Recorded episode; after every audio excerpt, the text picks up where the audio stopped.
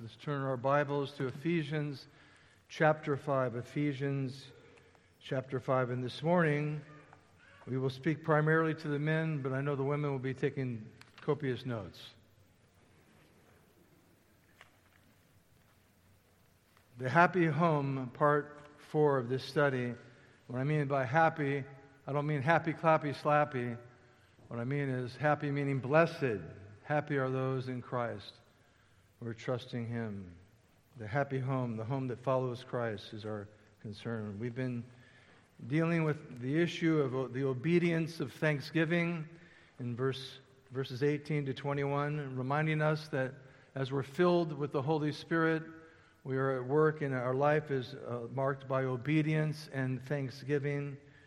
We also saw that the church is a family.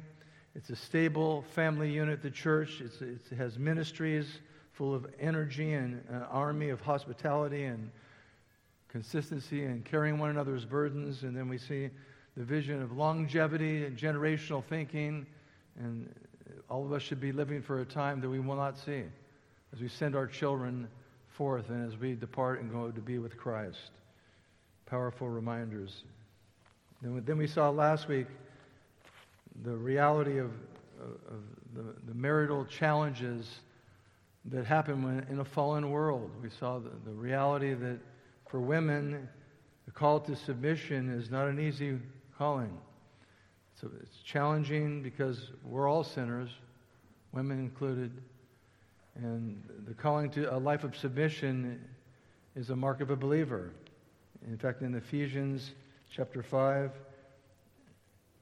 we're reminded here in verse 21 submitting to one another out of reverence or fear to Jesus Christ. A word to wives we saw last week the submission of the wife to her own, to her own husband. We saw the explanation without strife that it is a calling for her to be submissive to her husband just as the church is submissive to Christ. And then we saw the application that is the church is called to submit to Christ, and therefore a woman, a married woman, should submit to her own husband in everything. That was the calling we saw last week. And now this morning, we want to look carefully at this next segment, and that is this. There's three points. Husbands, are you loving your wife? Husbands, are you longing for your wife?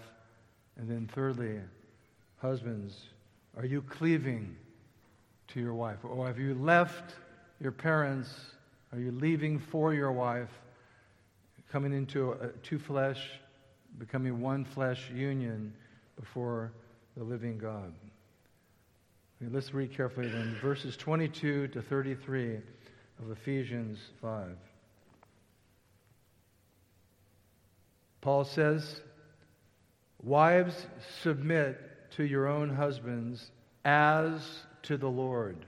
For the husband is the head of the wife, even as Christ is the head of the church, his body, and is himself its Savior. Now, as the church submits to Christ, so also the wives should submit in everything to their husbands. Husbands, love your wives as Christ loved the church and gave himself up for her that he might sanctify her, having cleansed her by the washing of the water with the word, so that he might present the church to himself in splendor, without spot or wrinkle or any such thing, and that she might be holy and without blemish. In the same way, husbands should love their wives as their own bodies. He who loves his wife loves himself. For no one ever hated his own flesh, but nourishes and cherishes it, just as Christ does the church, because we are members of his body. Therefore, a man shall leave his father and mother and hold fast to his wife, and the two shall become one flesh.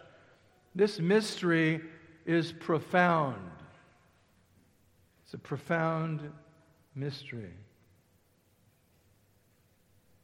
It's a calling, he says, I'm referring to Christ and the church. However, let each one of you love his wife as himself, and let the wife see that she respects her husband. Let's pray. Lord, once again, we're mindful of the great challenges that are before us in marital life because we know, Lord, from your word that we are great sinners. And with remaining sin in the battle to fight sin each day in our lives, we're reminded of the war, and we ask for your help, Lord. We ask for your grace, your strength to love our wives as Christ loved the church and gave himself up for her. We ask all this in Jesus' name. Amen. As I was saying a moment ago in my introduction, the concern of course, is whether we know the Lord. One of the greatest challenges to those who profess to know Jesus Christ, that, that take up holy matrimony, is are they truly Christians? It's the greatest challenge when you're dating someone, when you're seeking to see whether they're the right person. You better get one thing right. It better be someone who's a genuine Christian. Otherwise, you will face great challenges and sorrows. Tough enough marriage, having a, a marriage that's married to a true Christian who's being sanctified, to be married to someone who's playing games is a disaster. So it's a powerful reminder then that we should not be drunk with wine, for that is debauchery, but be being filled with the Holy Spirit is the marks of our lives.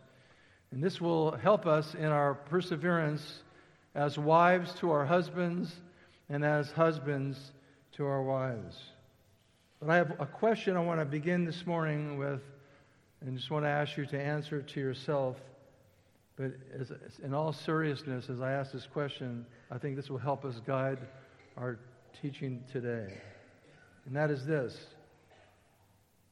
Did God give the wife or the husband the more demanding role in marriage? Based on what we learned last week, the wife joyfully submitting to her husband, and then now the husband loving his wife as Christ loved the church.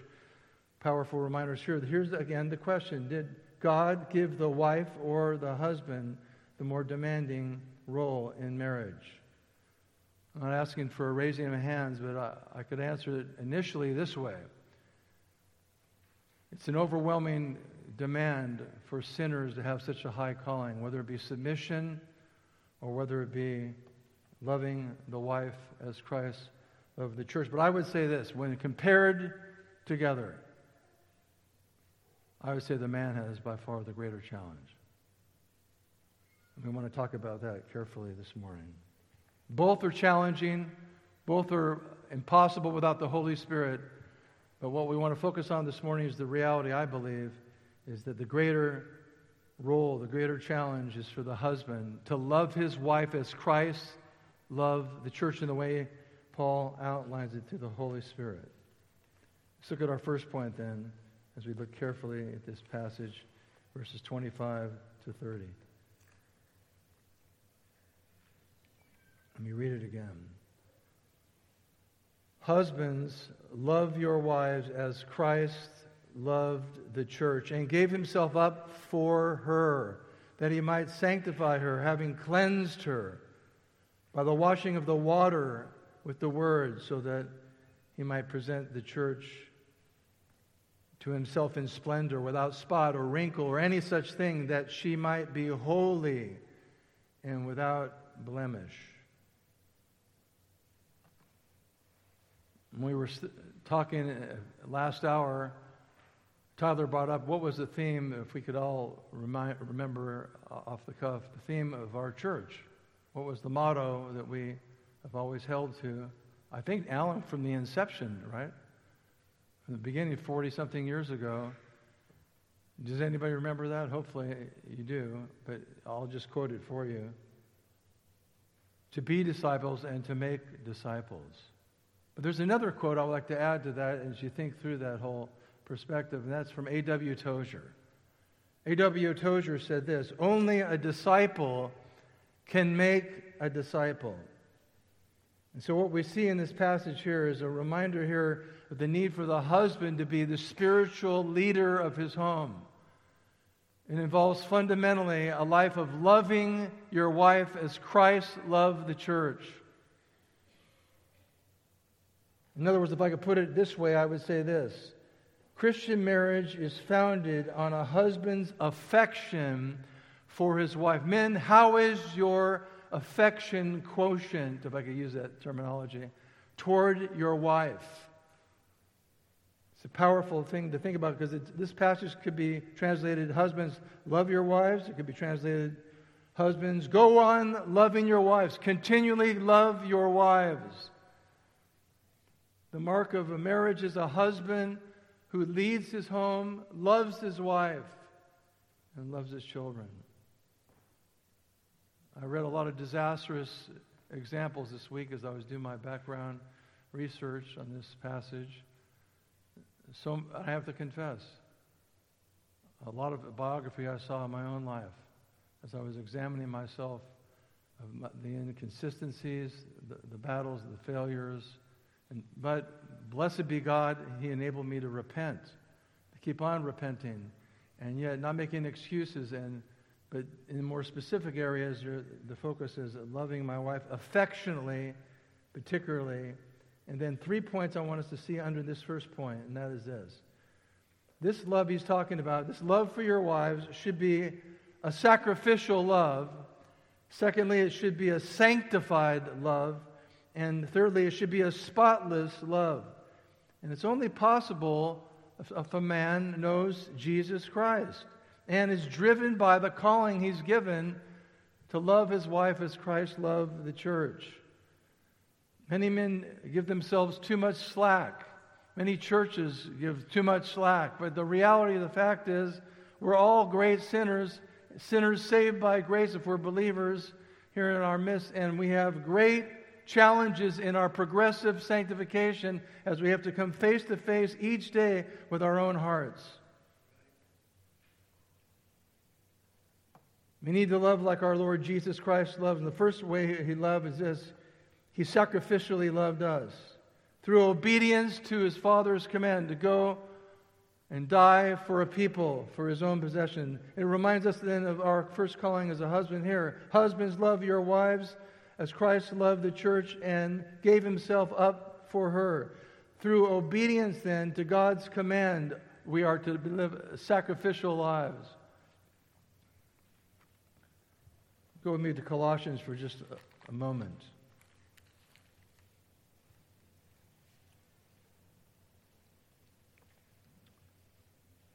Verses 18 and 19 Wives, submit to your husbands as is fitting in the Lord.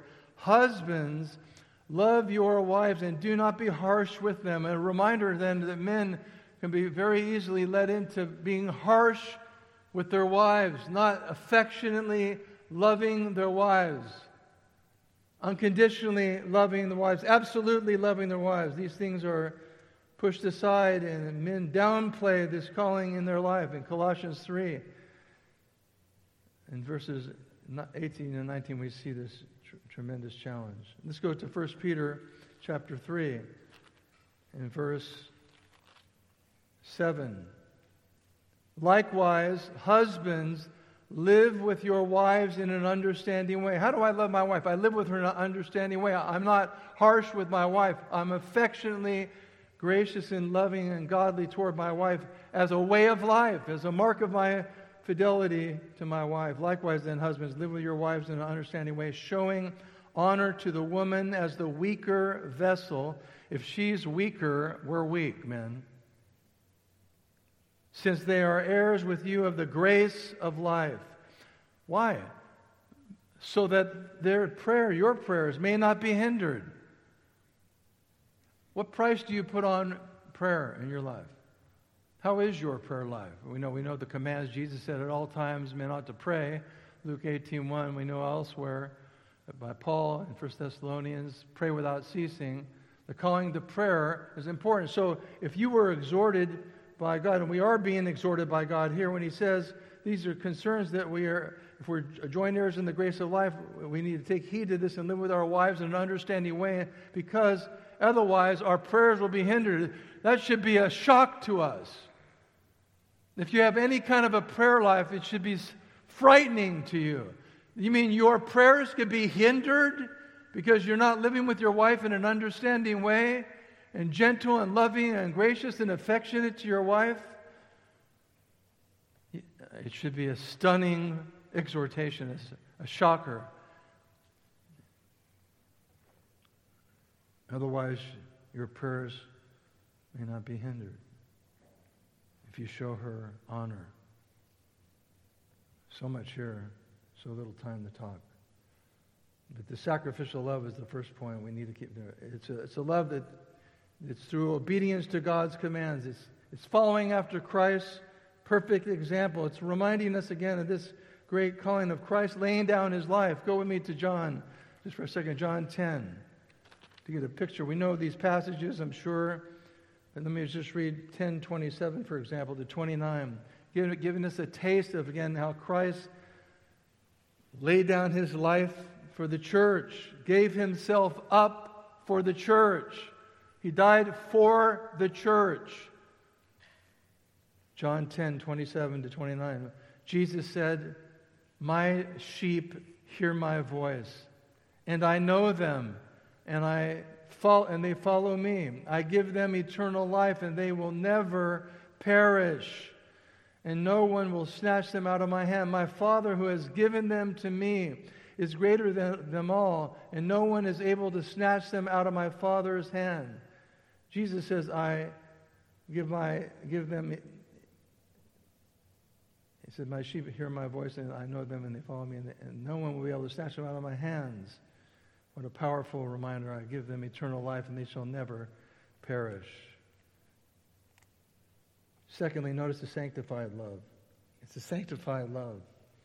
It's one in which the chief end of the man in the marriage, as he's loving his wife affectionately, he has also before himself this idea of sanctifying his wife. It says here in verse 26 so that, purpose clause, that he might sanctify her, set her apart, and treat her as holy, that she might worship God in her life, having been cleansed by the washing of the water with the word. It presumes the man is in the word. Jesus said in John 17, 17, sanctify them in the truth. Thy word is truth. Are you about the Word in your life? How is your time in the Word, man?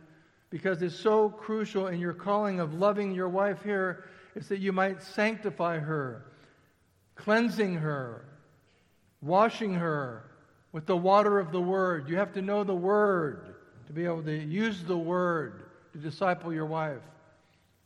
Is, is your relationship with your wife affectionate, not just a physical relationship, but one in which you are affectionately, spiritually affectionately discipling your wife, spiritually feeding her. One of the great calling, I believe, callings of our life as Christians, individually and as a church family, is this we should desire to pursue being self feeding Christians. Self feeding Christians. Are we thinking in this way where you cannot think otherwise? Are you cleansing Look at this passage in John 15. This passage really spells it out quite clear. Jesus being the example, he says, I, in verses 1 through 3 of John 15, I am the vine, the true vine, and my Father is the vine dresser. Every branch in me that does not bear fruit, he takes away, and every branch that does bear fruit, he prunes so that it may bear more fruit. Already you are clean because of the word that I have spoken to you. There's a cleansing agent of speaking the word to God's people, to your spouse especially, speaking the word, discipling the word, quoting the word, reading the word together knowing God's word, knowing how to help and cleanse and wash and shepherd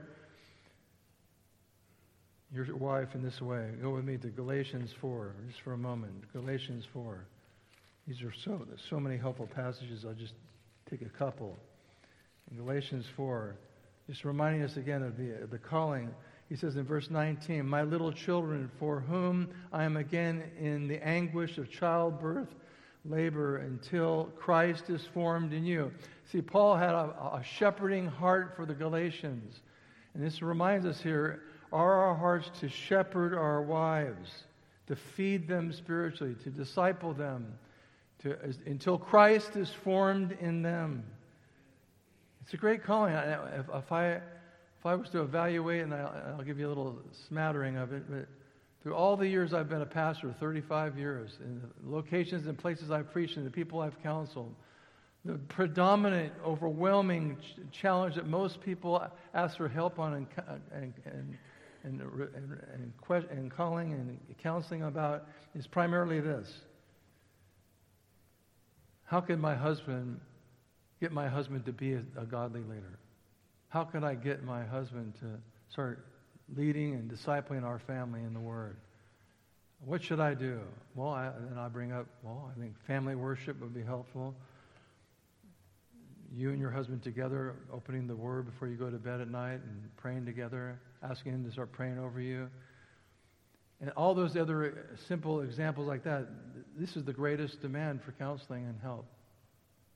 If men would be men and affectionate men, not just affectionate for, the, for your wife physically, but affectionate emotionally and spiritually, it would, it would transform our nation. It would transform this, this church, churches as well. It would, it would cause us to, to see the great calling of, affectionately leading like our Lord Jesus Christ. It, again, it says Christ loved the church do we love the church, Christ's church? Do we sacrifice for the church? Are we cleansing one another with, as we speak the word of God one to another? Look, it says in verse 27, it reminds us of a spotless love. So that he might present the church to himself in splendor, without spot or wrinkle or any such thing that she might be holy and without blemish. Well, think about this. If that's how the, the love of the husband is to be toward his wife, look, look at the calling here.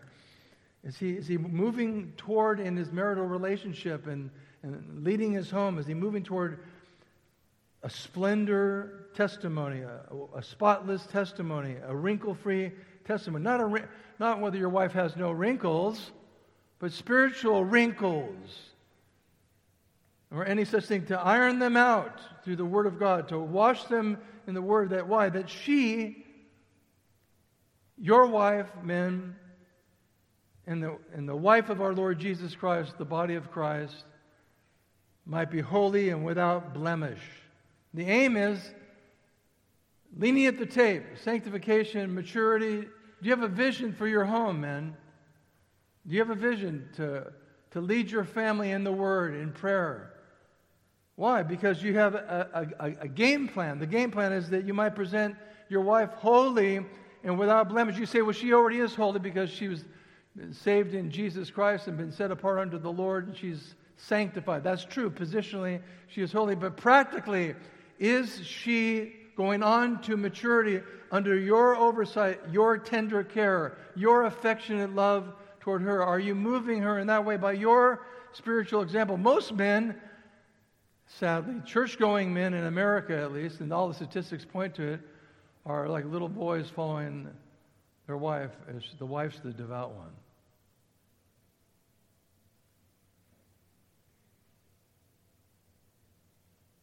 Women will follow spiritual leading men. One, one guy said this, I think was helpful.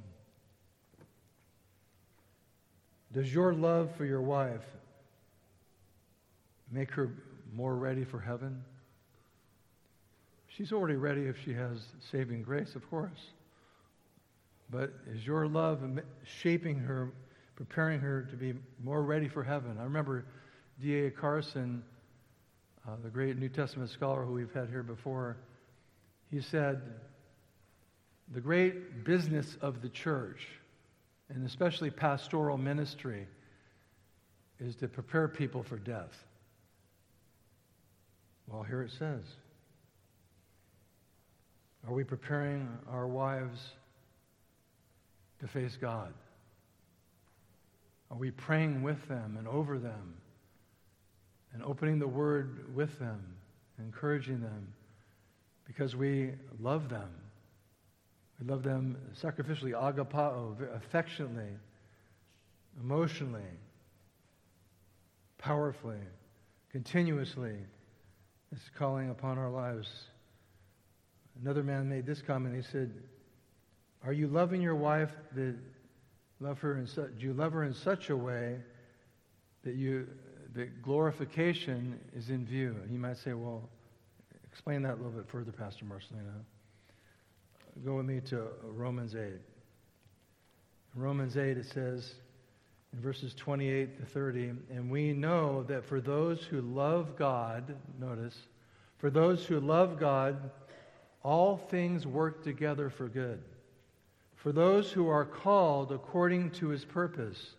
For those whom he foreknew, he also predestined to be conformed to the image of his Son, in order that he might be the firstborn among many brothers. And those whom he predestined, he also called. Those whom he called, he also justified. Those whom he justified, he also glorified. Well, it's already past tense, so it's as good as done. But are we preparing our wives? Since she's already been justified, are we preparing our wives for glorification? For the finality of history, for the great day of judgment? Are these concepts that are even entering into your thinking. What a reminder, what a powerful reminder. one of the ways we could help is this, is to personally long for the pure milk of the word that by it we may grow in respect to our own salvation. Are we growing in the grace and knowledge of our Lord Jesus Christ? 2 Peter 3 18. This is a great calling. I mean, it, it's easy to say, well, I can't love my wife like Christ loved the church. It's impossible. It's a calling upon our life. We can, by the grace of God, be moving in that direction, be consistently growing in that calling that God's given us. But for us to downplay it and say, well, it's just an impossibility, we don't have that luxury. It's a stunning reminder to ask ourselves the question are we loving our wives? Continuously. Absolutely. Are you loving her in such a way that she's being prepared with you for that great wedding day in heaven? 1 John 3, it says this. 1 John 3, notice here the language.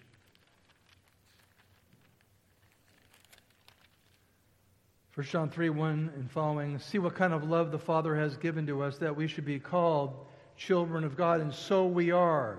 The reason why the world does not know us is that it did not know him. Beloved, we are God's children now, and what we will be has not yet appeared, but we know that when he appears, we shall be like him because we shall see him as he is. And everyone who has this hope in him purifies himself as he is pure. Are you preparing her for that great day? What a calling. What a responsibility. Who's adequate for these things? That's what Paul told the Corinthians when he was uh, defending his ministry in 2 Corinthians 3, 5, and 6. He said, Who's adequate for these things? Well, Paul says, Our adequacy comes from God. Well, who, what man is adequate for these things?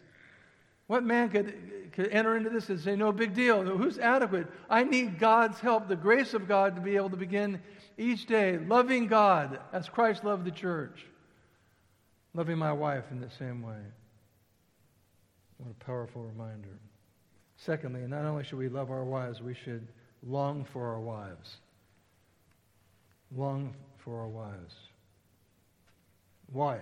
Because Christ longs for his bride, the church. You say, what, uh, what do you mean by that? Well, Christ longs for his church to be with him. Well, where do you get that? John 17. In John 17, verse 24, to me, is one of the most beautiful texts in Scripture, which is, I know, a stupid statement, but nevertheless, it, it's beautiful to me. In John 17, 24, it says, Father, Jesus is praying, Father, I desire that they also, whom you have given to me, may be with me where I am to see my glory that you have given me because you love me before the foundation of the world. Jesus, right now, if you're a believer, right now, Jesus is wanting you to be with him. He's longing for you to be with him. He's not going, well, sure, we got a lot of people to save. This is going to take a long time. Well, at some point I'll get to see so and so there. No, no. He's longing for all his people, all his sheep to be with him. He's longing in that way. He's presently and continually washing his bride, the church, with the Word of God. Why? Because to not provide for Christ's church would be to not to provide for himself. So what's the Christian husband doing? He's providing for his wife so, because God has called him to provide for the church. Husbands, love your wives sacrificially. That's what he's saying here. Love your wives sacrificially. This calling is to also then love your wives in longingly. This might be a little practical way of looking at it. Some people, I'm sure, will disagree with me, but nevertheless the longing idea, Jesus wanting his church with him. Men, is it easy for you to be separate from your wife all day long? no big deal. To work, work long hours and never even think of your wife, but all a little bit here and there, maybe. No, the mark of a man who's in love with his wife is he's wrestling with wanting and longing time with his wife during the day while he's laboring to provide for the family. But notice what he says here. In the same way, verse 28, he says, Husbands should love their wives as their own bodies. Now he says this love for the church is, is really marked by a love for their own bodies. If you don't love your own body, it's kind of strange. What's he, what's he driving at? He says, He who loves his wife loves himself. For no one ever hated his own flesh, but nourishes and cherishes it just as Christ does the church, because we are members of his body. So the, the three points I see here in verse 28, 29, and 30 are loving yourself is important here, because to love yourself is to love your wife. To not care for yourself is to be almost psychotic. To not nourish your, your wife is to not nourish yourself. To not cherish your wife is because you don't cherish her as well. Notice here the nourishment of your wife, verse 29. For no one ever hated his own flesh, but nourishes and cherishes it just as Christ does the church. Now he's talking about something very interesting. All of us live in human bodies. We try to eat to live. Some people eat more than that. But not only we, do we eat, we drink necessary drinks. We oh, we have a bump in our shoulder, uh, wrist. And they, oh, I got to go to the doctor. Uh, oh, my eyes aren't working too well. I need glasses. We we get glasses. We, we go to the doctor when we don't feel well. And and, and we eat the proper foods. And why? Why? Because we care for ourselves. We love our bodies. For no one ever hated his own flesh, he, but nourishes and cherishes it. Someone who, who doesn't take care of himself deliberately and hates, actually goes to the point of hating his own flesh, there's something seriously wrong. Someone's mental health to think that way. So he's saying, Are you loving your, yourself? Because if you love yourself, you'll love your wife. If you're nourishing your wife with the word and you're caring for her and sensibly caring for her and cherishing her. One man said this about cherishing, husband cherishing the wife. He said that to cherish your wife is to use tender love, physical affection, to give her warmth, comfort, protection, and security. It means to cherish her, to see her as an amazing gift from God, to cultivate and shepherd her life, her soul, in such a way that she is fed spiritually, cared for spiritually, provided for spiritually, strengthened spiritually, because she's cherished as a gift from God, nourished through the Word of God, cared for because we are members of His body. That's what he says at the end of verse of this section of verses 28 to 30. Because we are members of His body, because we're part of this, the body of Christ, and Christ is our head. Because that's true about us, then what it drives us as is we're members inseparably one to another. We're not just a family, but we're inseparably members one to another. Called to love, nourish, and cherish our wives, to care for our wives, to instruct our wives, to explain the Word of God to our wives, to not be caught up in the world's ways, of loving ourselves great challenge that so often comes to us all is the culture challenging us in 2 Timothy 3, verses 1 and following. But understand this that in the last days there will become times of difficulty, for people will be lovers of self, lovers of money, proud, arrogant, abusive, disobedient to their parents, ungrateful, unholy, heartless unappeasable, slanderous, without self control, brutal, not loving good, treacherous, reckless, swollen with conceit, loving, lovers of pleasure rather than lovers of God, have the appearance, having the appearance of godliness, but denying its power. Avoid such people. And he goes on to talk about false teachers. But, but this is the that's the culture we live in. It keeps putting the vice on us every day. What are we putting our eyes to? What are we, put, what are we putting our ears to? Are we spending time opening the book and sharing what we're learning with our wives, discipling our families? If not, don't be shocked and surprised why there's no affection in your marriage. Don't be shocked and surprised because there's no service, tender care, and service one to another. It's a powerful reminder, again, of our own frailty, and, and it's, it's a lack of cherishing the gifts that God's given us. My favorite verse of the Bible is Ecclesiastes 9, verse 9. It says this Enjoy life with the wife whom you love all the days of your vain life that he has given you under the sun, because that is your portion in life and in your toil at which you toil under the sun. Why is there not more enjoying of one's wife? Why is there such tension? The husband's not loving his wife as Christ loved the church. Everything is pushing against it except the tender gentleness of longing for his wife, longing for her in such a way that she feels cherished, she feels nourished, she feels loved undeniably by her husband.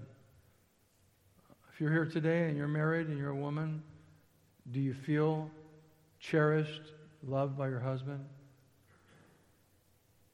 Husbands, does that speak of you? No one's perfect, I agree. No one, we're all sinners. Only God's mercy can keep us close. But what a reminder here. This loving of Christ, love the church. Christ cherished his church. He loves his bride, the church. No one ever hated his own flesh, but nourishes and cherishes it. What a reminder. What a powerful calling in our lives. I, I, I believe it's more challenging than submission because it's, it's literally overwhelming.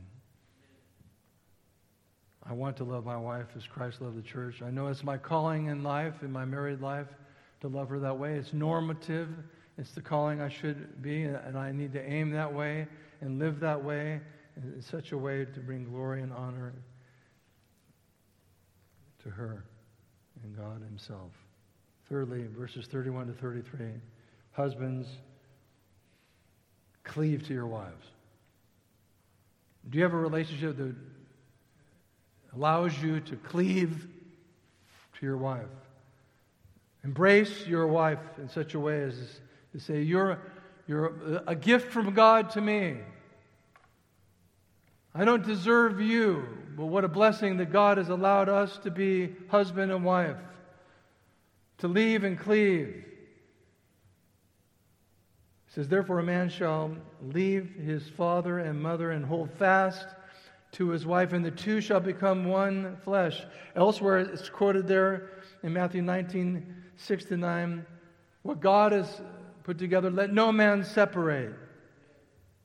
The two shall become one flesh, Genesis 2:24. This mystery is profound. He says, but let me explain it to you. He says, he says, it's profound, but I am saying that it refers to Christ and the church. In other words, every marriage is either portraying Christ's love for the church or not. It's, it's a profound concern to, to ask ourselves how does our marriage compare with Christ's love for the church? Do we see that at all a relationship there? Is there such a, a devout relationship? It's overwhelming. I was watching a, a YouTube thing the other day. I meant to share it with my wife, and I kept getting sidetracked. I forgot. I wanted to encourage her with this. But it was, it was an old man. I guess they didn't say exactly how long they'd been married, but probably by looks, probably mid 80s, maybe 90 years old. They're both very elderly. And he's in the kitchen with her. She's sitting on a, on a chair, and he's trying to fix her hair. And Anyway, he, fixed her hair lopsided. It was like a banana breakaway over here. And, and, she, and she, he kept handing the mirror, look, look at this. And she kind of laughed a little. She couldn't quite see it. And then finally, uh, he just goes, whatever, and goes up and gives her a big hug. And I thought, what a beautiful picture of a husband affectionately loving his wife, even trying to cut her hair, and her even allowing him to try. It's amazing. But you could tell by the sparkle in both their eyes that they loved each other, and he gave her a big hug. What a, what a powerful reminder. Listen, men, I stand with you. Our marriages are intended to picture to this world Christ's love for the church. As we go about our day to day business, as we walk around in this town and go about our business, people, when they get to know us, do they know that your wife is cherished by you? He says in verse 33 However, let each one of you love his wife as himself. Second time he mentions that. You take care of yourself, why don't you take care of your wife? It's natural for a man to take care of himself, a woman as well. But notice then he closes it and he says, and let the wife see that she respects her husband. So the wife the ch- has the great challenge of submission to an immature, lazy guy who needs to be exhorted possibly. And she is called to respect, not just submit. What a calling, what a challenge. But nevertheless, the great challenge is men every day, are we seeking to affectionately, remember what I said at the beginning of the sermon? It became clear to me that really the Christian marriage, the picture of our Christian marriages are really uh, founded upon affection for our wives. I found seven ways a husband can love his wife as I draw to a close. He can love her, Ephesians 5:23, by leading her, by serving her, by honoring her, by purifying her, by spoiling her, by reassuring her, and then by enjoying her. What a calling, what a responsibility. And like Martyn Lloyd-Jones said, he said, because of our sin, these relationship, this relationship and the picture it conveys to us in verses 22 to 33 remind us again of what remaining sin has done to us and how we have to fight lives, to have lives of repentance and rejoicing in obedience to God.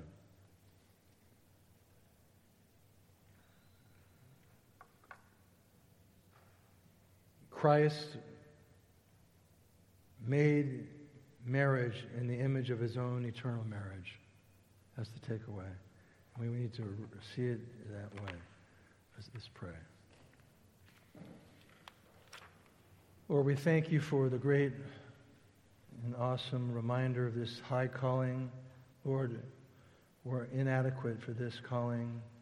We are great sinners, but your spirit, your spirit filling us as we seek to obey and honor you is a key testimony, Lord. We thank you for the reminder, again, of your grace, your patience, your mercy, as you've called us to cherish and, and strengthen and bless and our wonderful wives. Thank you for the gifts they are to us.